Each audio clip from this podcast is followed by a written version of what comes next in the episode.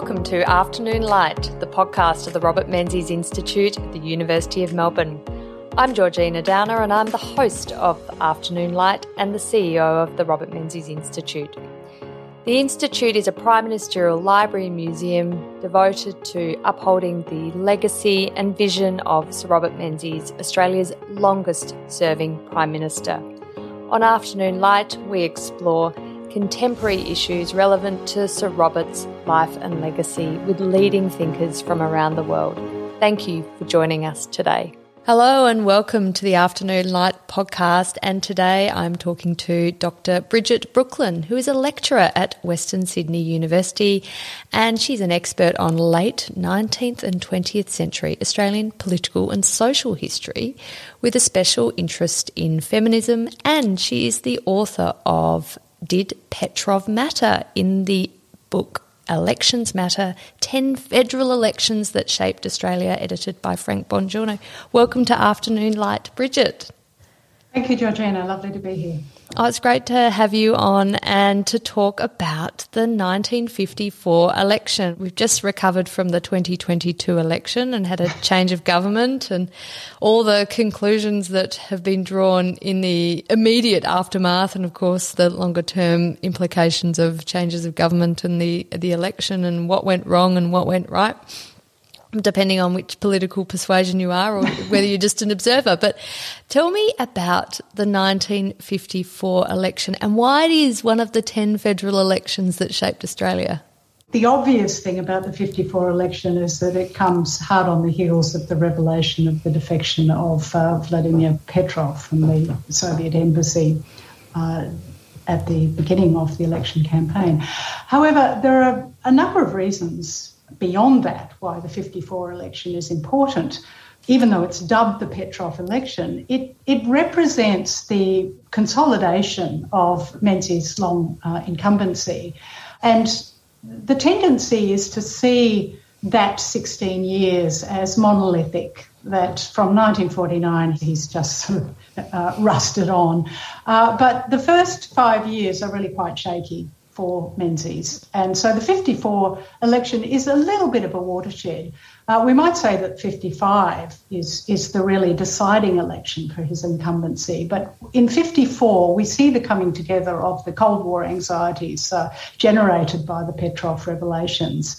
Um, but we also see the beginnings of post war recovery that in the uh, five years since he was elected in 49. He's had quite a rocky time. Uh, there's been uh, more or less galloping inflation. Uh, the economy has been very rocky, and so that really in uh, in the preceding years, 52 and 53 in particular, his uh, ascendancy is quite shaky. And uh, the polls suggest that if there had been an election in 52 or 53, that he wouldn't have won it. So 54 is important for that reason as well. The result in terms of the the two party preferred vote is quite interesting, and I mean we have these these sort of results from time to time. I think John Howard had one where he didn't win the two party preferred vote, but he won the majority of seats. This is the same in this election, wasn't it? Yes, it is. It's really uh, it's a narrow uh, victory in terms of percentage of the vote. Forty nine point three for the coalition and fifty point seven for Labor. So it's quite a narrow victory, uh, seven seat uh, victory to the coalition. So it's by no means a landslide. No, and and as you said, it it that sense that that it was easy for Menzies for 16 years. He was just his he was, had insurmountable political support and power is is quite clearly not the case. Um, what what was the significance of the Petrov defection to the election? And I'm thinking, you know, we're in the middle of the Cold War. It's really, really, really a dominating issue, not just in Australia, but, but globally. It must have made a fair impact. I think that impact has been um, overemphasised. It certainly did make an impact. Uh, but when we look at what's happening in the international scene generally, uh, as compared to how Australians perceive what's happening internationally, yes, we've had a communist victory in China in 49, uh, and the uh, victory of uh, the Viet Minh in um, Vietnam occurs at, during the election campaign.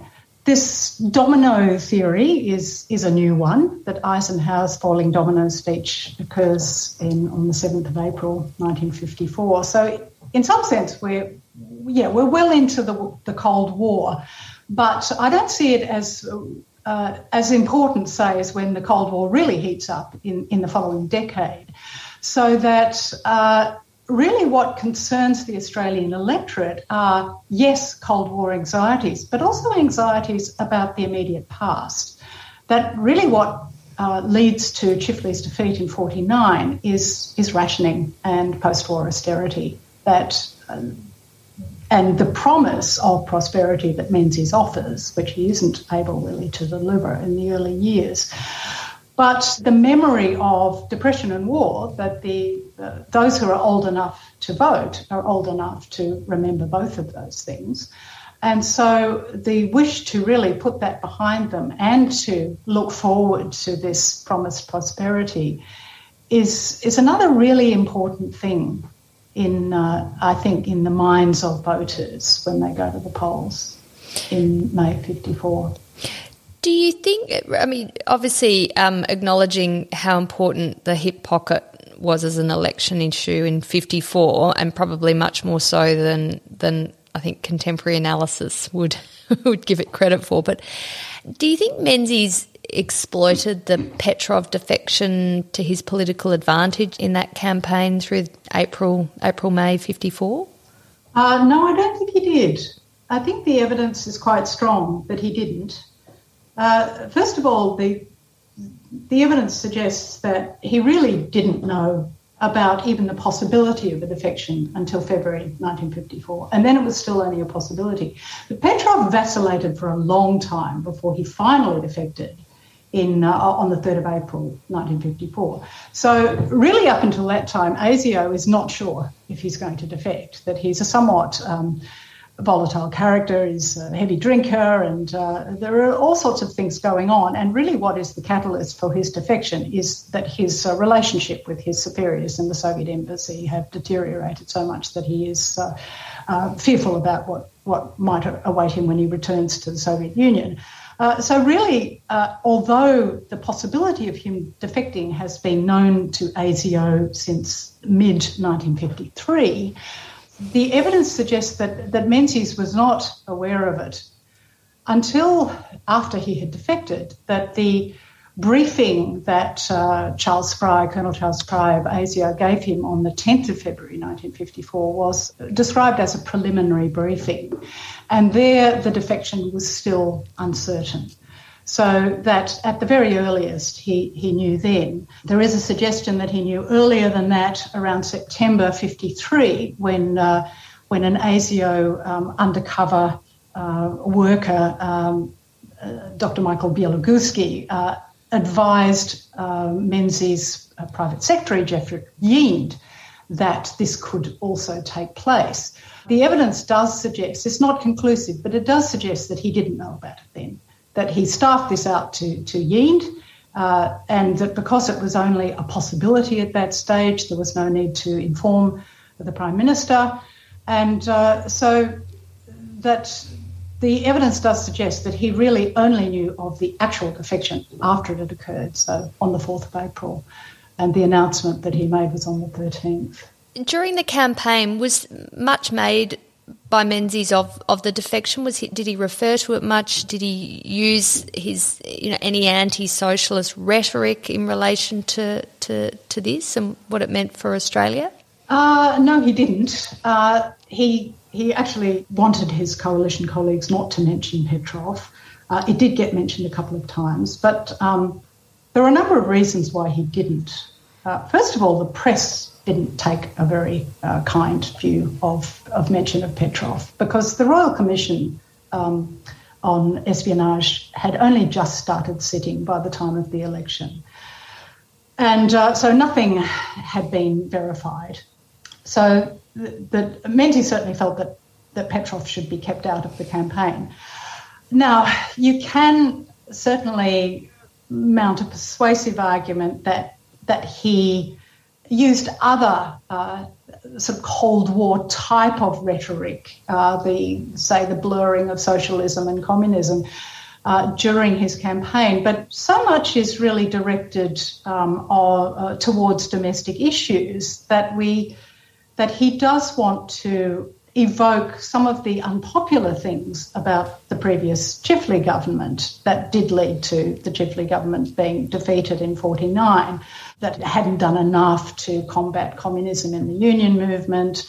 And although the 49 coal strike was not a decisive uh, uh, matter for the defeat of the Chifley government, all of these kinds of things do get, uh, Menzies does mention those kinds of things.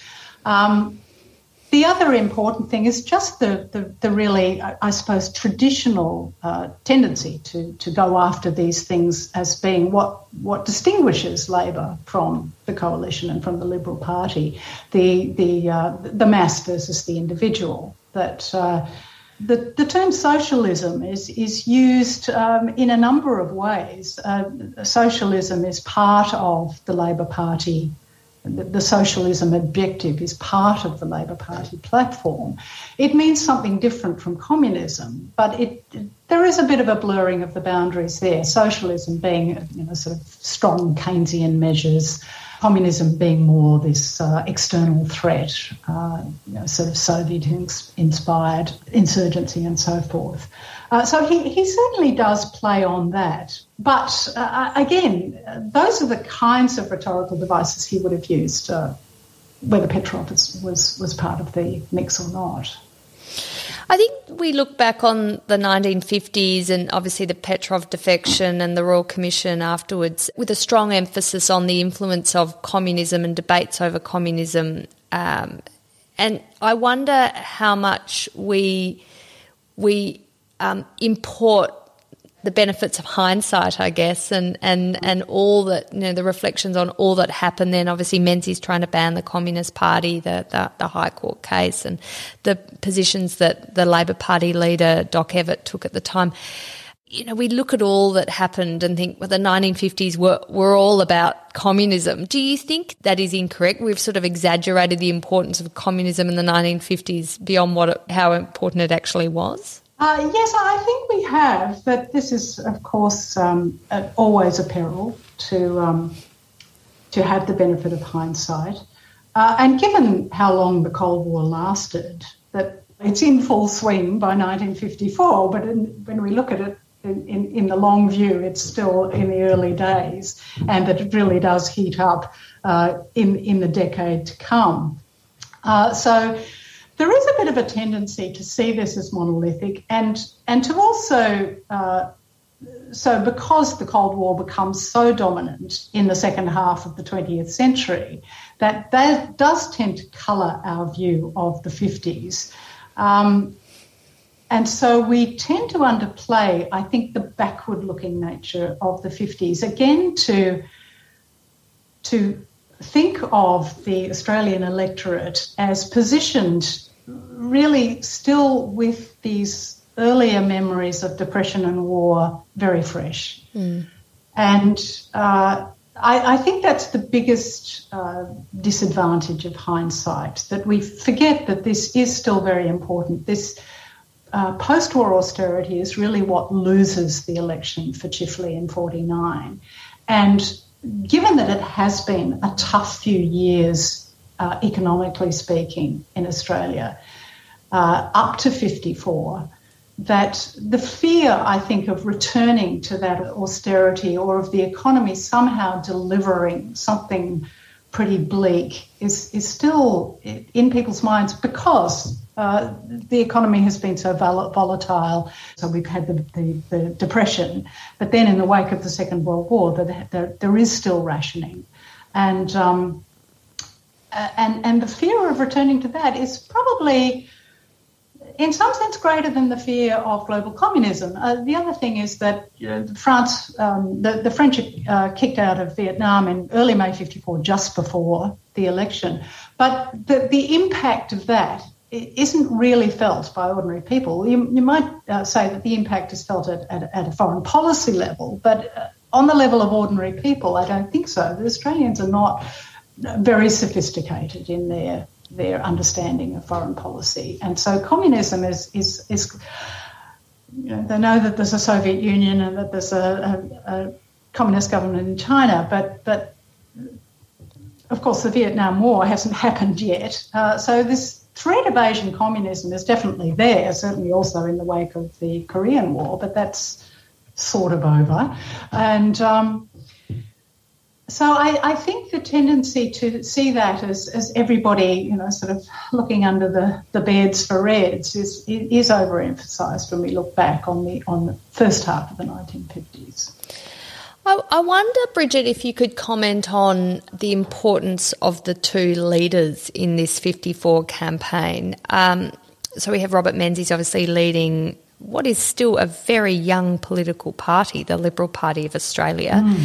It had been formed in 44, but it won its first election in 49. Um, so it's you know, been in, in government for just five years or under five years. Mm.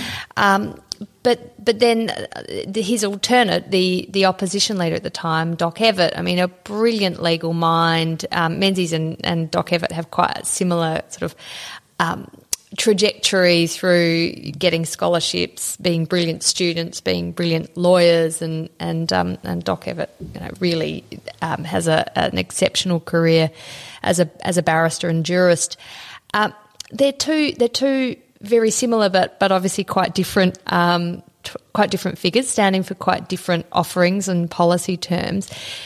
This 54 election is described as one of those early presidential style elections where you're pitching Menzies v Evatt. Um, and, and the public obviously makes its choice, not terribly clearly, but it does make a choice. How do you see it as, as a evidence of, of, a, of a tendency in Australia to elevate the leader above the party? Mm. Yes, it, it's not presidential, I suppose, in the way that elections become, but it, it does have the makings of that. And of course, Menzies is a very, um, although it's a young party, Menzies has been around for a long time, but importantly, um, as I think was mentioned in one of your previous podcasts, that uh, he's learned from his uh, years in the wilderness, and he's he's not just a brilliant mind; he's also learned the art of politics. And so, although it's a young party, he's a very skilled politician by 54. Uh, Evatt is, uh, or uh, he, something I read recently described him as, as worn out by 1951 when he becomes leader. Because he does have this brilliant career behind him. And, and I think the important thing here, here is uh, intellectual brilliance is not uh, a, a, guarantor of political success, that you do have to know the art of politics. And Evatt doesn't, that he is. Uh, in some ways, a, a, bit of a lone wolf as a, a leader, not always uh, consulting his caucus. And um, he's, uh, although his extreme volatility is not yet on display, uh, that comes after the 54 election, there are nevertheless glimpses of, of him being somewhat uh, intemperate in his style. And I think this is enough of a contrast uh, to, to, be able to make capital out of politically. And he has all of this brilliance, but he doesn't have the, the same leadership skills. That is on display uh, during the election campaign. Uh, in their policy speeches, his Menzies, what Menzies offers is uh, sort of moderate reforms. He offers the certainly the not going down the route of the sort of dead hand of socialism, um, and and against that, Evatt offers some very extravagant uh, social welfare reforms that are uncosted, and uh, it really does the, the whole policy is not just the leadership, but the whole policy contrasts are, are, are very strong too. That uh, what uh, Evatt has to offer is uh, is um, immediately something that can be torn apart and is even uh, uh, challenged by uh, people in his own party, notably Bill Burke, who um, sort of commits the um, the sin of of speaking against Labor policy by uh, opposing this uh, very controversial reform that Evatt offers in abolishing the means test on the old age pension. So, uh, yeah, there are definitely the elements of presidential leadership style there, uh, and also uh, indicators that uh, the ship of state might not be steered quite so uh, adeptly under an Evatt government. Yeah, and and of course, overlaid across this is, and you've just alluded to it before, this this Labor split. So there's a, a divergence in the Labor Party between, um, particularly the Catholic Labor, um, who are fervently anti-communist, and uh, and other parts of Labor that have more more sympathy or more acceptance of, of communist elements, particularly within the trade union movement. Did could you see signs of that split before the 54 election? It was it was obviously bubbling away, um, and this was something mm. that, that you know Evatt really mismanages pretty badly. yes, it was bubbling along, and I suppose I think that the split would have occurred anyway because the factions were were really so strongly aligned against each other that we do have this strong Catholic right faction uh, the interesting thing is that industrial groups are introduced by the Labor Party to foil uh, communist membership in the union movement. It's a, a policy um, matter, but it becomes, it, it, it gets out of control, really, that the, the there is the left faction starts to get increasingly unhappy with the power that the under, that, that the so-called groupers have within the Labor Party. So that um, I think that showdown was always going to occur. Um, it probably wouldn't have occurred so soon. I, I, I, think it's unlikely that it would have been um, averted altogether, but certainly uh, Evatt uh, adds fuel to that fire and uh, really with with going out on his own on, on things like the uh, abolition of the means test in his uh, in his election campaign, he really is adding fuel to that fire. Um, so, and and then that continues uh, after the election. Uh, so really, the, the biggest damage is done after the election. But uh, but yes, we do see inklings of that in uh, in Evatt's. Um, really in a, his non-consultative style, I guess, that is of course going to get the, the Catholic right offside. Do you think a different leader might have led to a different result, or was this an inevitability of the Labor Party in the fifties? There was just too too much of a difference of opinion. Mm. Uh, yes, I think the the only other leader that would have been possible at that stage would be Arthur Calwell, who also fell foul, even though he was uh, a Catholic, certainly fell foul of the groupers. Um, so during the split, he he um, stayed with the left faction. He didn't go over to the deal, what became the DLP. Uh, so I don't think he would have been any more successful. Um, I do think that the split would have occurred. Uh, it could have occurred in a different way with a more conciliatory leader. Uh, but I think that passions were running so hot by 1954 that um, certain things that Evatt did after the election, particularly his uh, throwing down the gauntlet to the to the Victorian branch in October of that year, uh, certainly escalated uh, tension but I, I can't think of a way that that would have been averted altogether by another leader because uh, there, there was so much animosity between the factions by mm. that stage. Mm. Mm. And of course, the way Evatt conducted himself with the the the Royal Commission hearings that would have particularly fed into um, concerns among the Catholic right of the Labor Party that he, mm. you know, he he certainly was just not someone they could deal with. Yeah, it, it, it is an interesting hypothetical to think uh, that if he hadn't done some of the the things that really um, put them offside. And yes, thinking back to his uh, defence, uh, that his appearing for the Waterside Workers Federation in particular in the High Court challenge to the legislation to ban the Communist Party, that certainly uh, was very much on the nose with the Catholic right, that he became associated with communists essentially. Um, and that, that was a lingering grievance under another leader, say Calwell, that uh, that particular incident wouldn't have happened.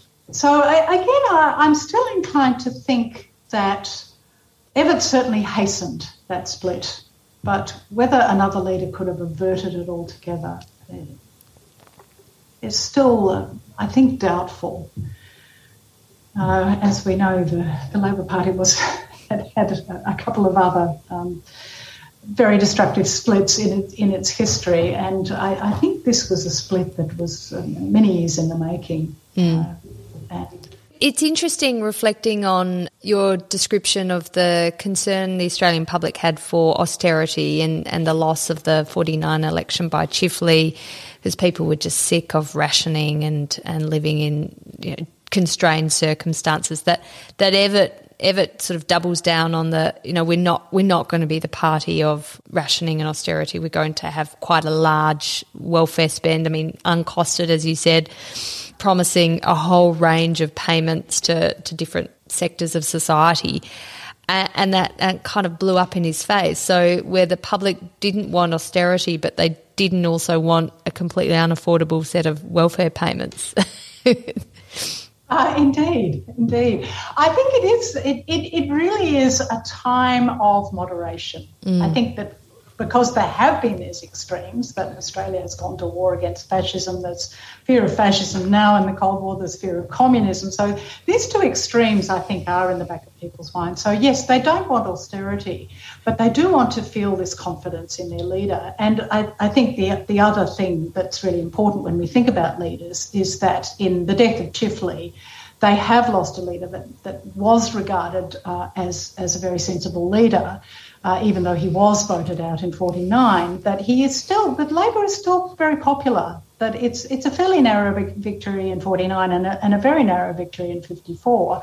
That that legacy of say post-war reconstruction, um, the the beginnings of, uh, uh, of mass immigration, uh, all of these these uh, big um, public spending ventures are, are have the approval of the Australian electorate. But that's a, another thing from going down a path that is uh, possibly unstable. So stability and uh, and moderation are, are, are really something that say, for the most part, the Chifley government and then the incoming Menzies government had in common. And uh, in the chapter, I refer to the two landmark speeches of, of the, the, respective parties, the Light on the Hill and the Forgotten People, as being both appealing to this, this very middle road that I think Australians want to travel down in the 40s and 50s. Um, so it's still in the 50s, despite the Cold War.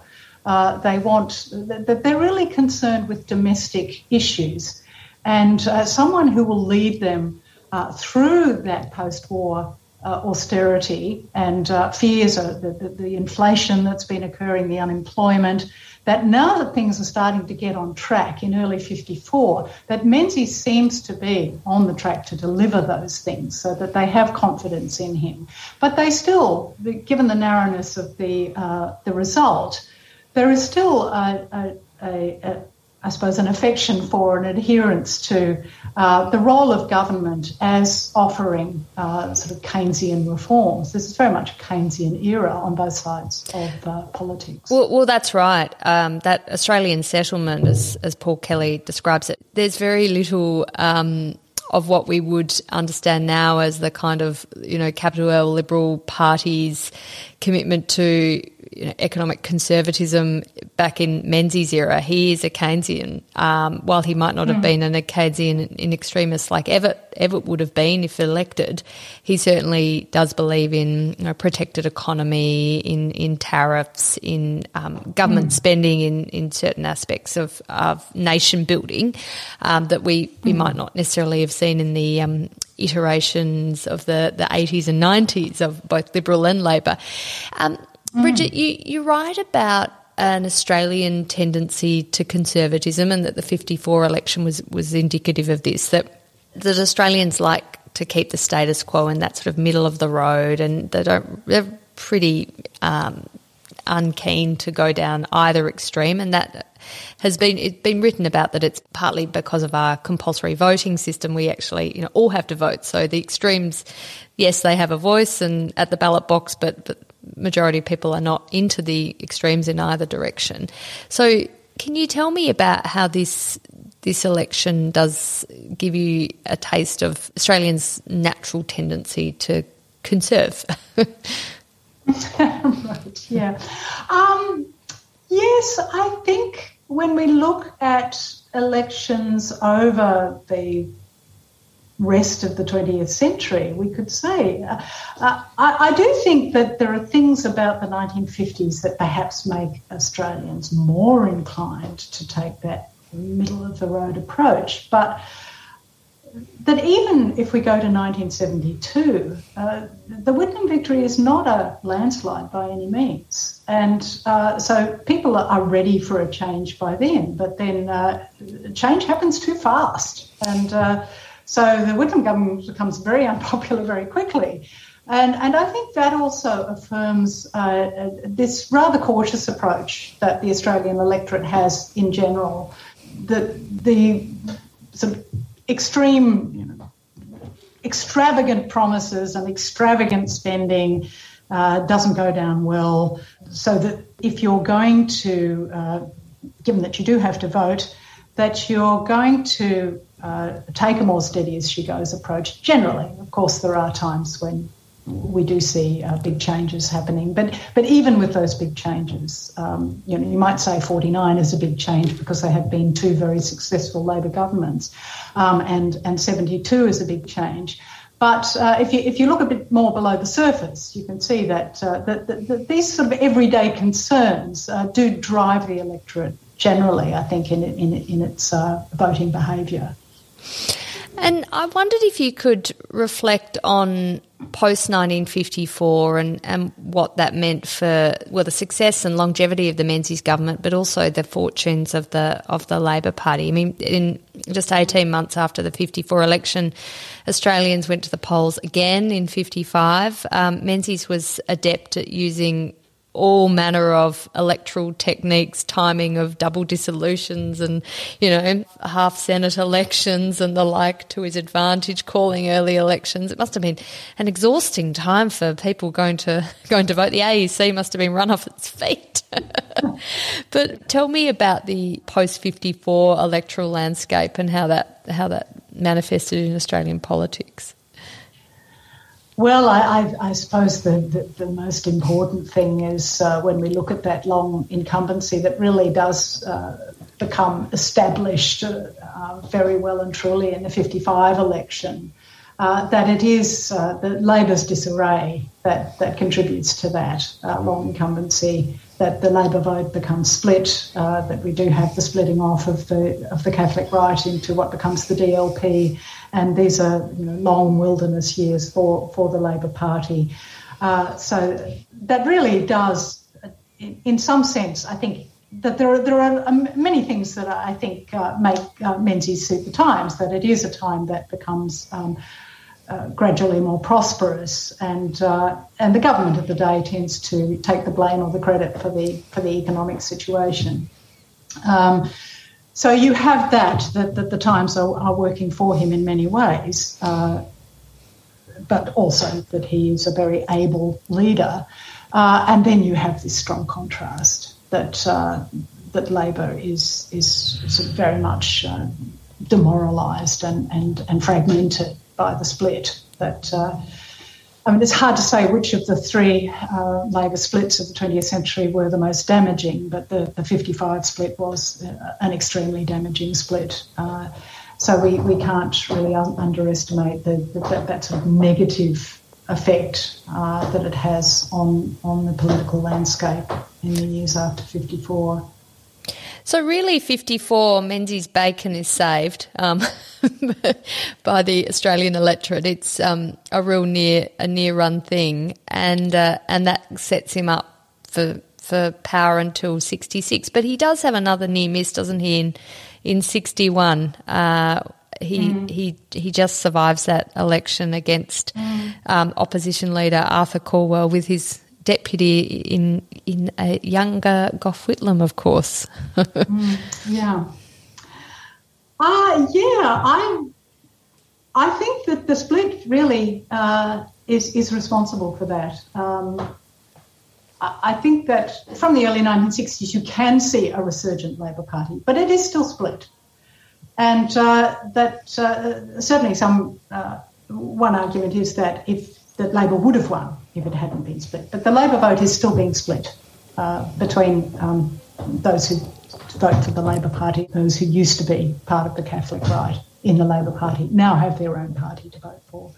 So, um, and it, it, takes a long time for this change to occur. This is also a, um, after Menzies, the uh, possibility, you know, the, the, sense that Labor was going to win the 69 election, but uh, is, has its hopes dashed there.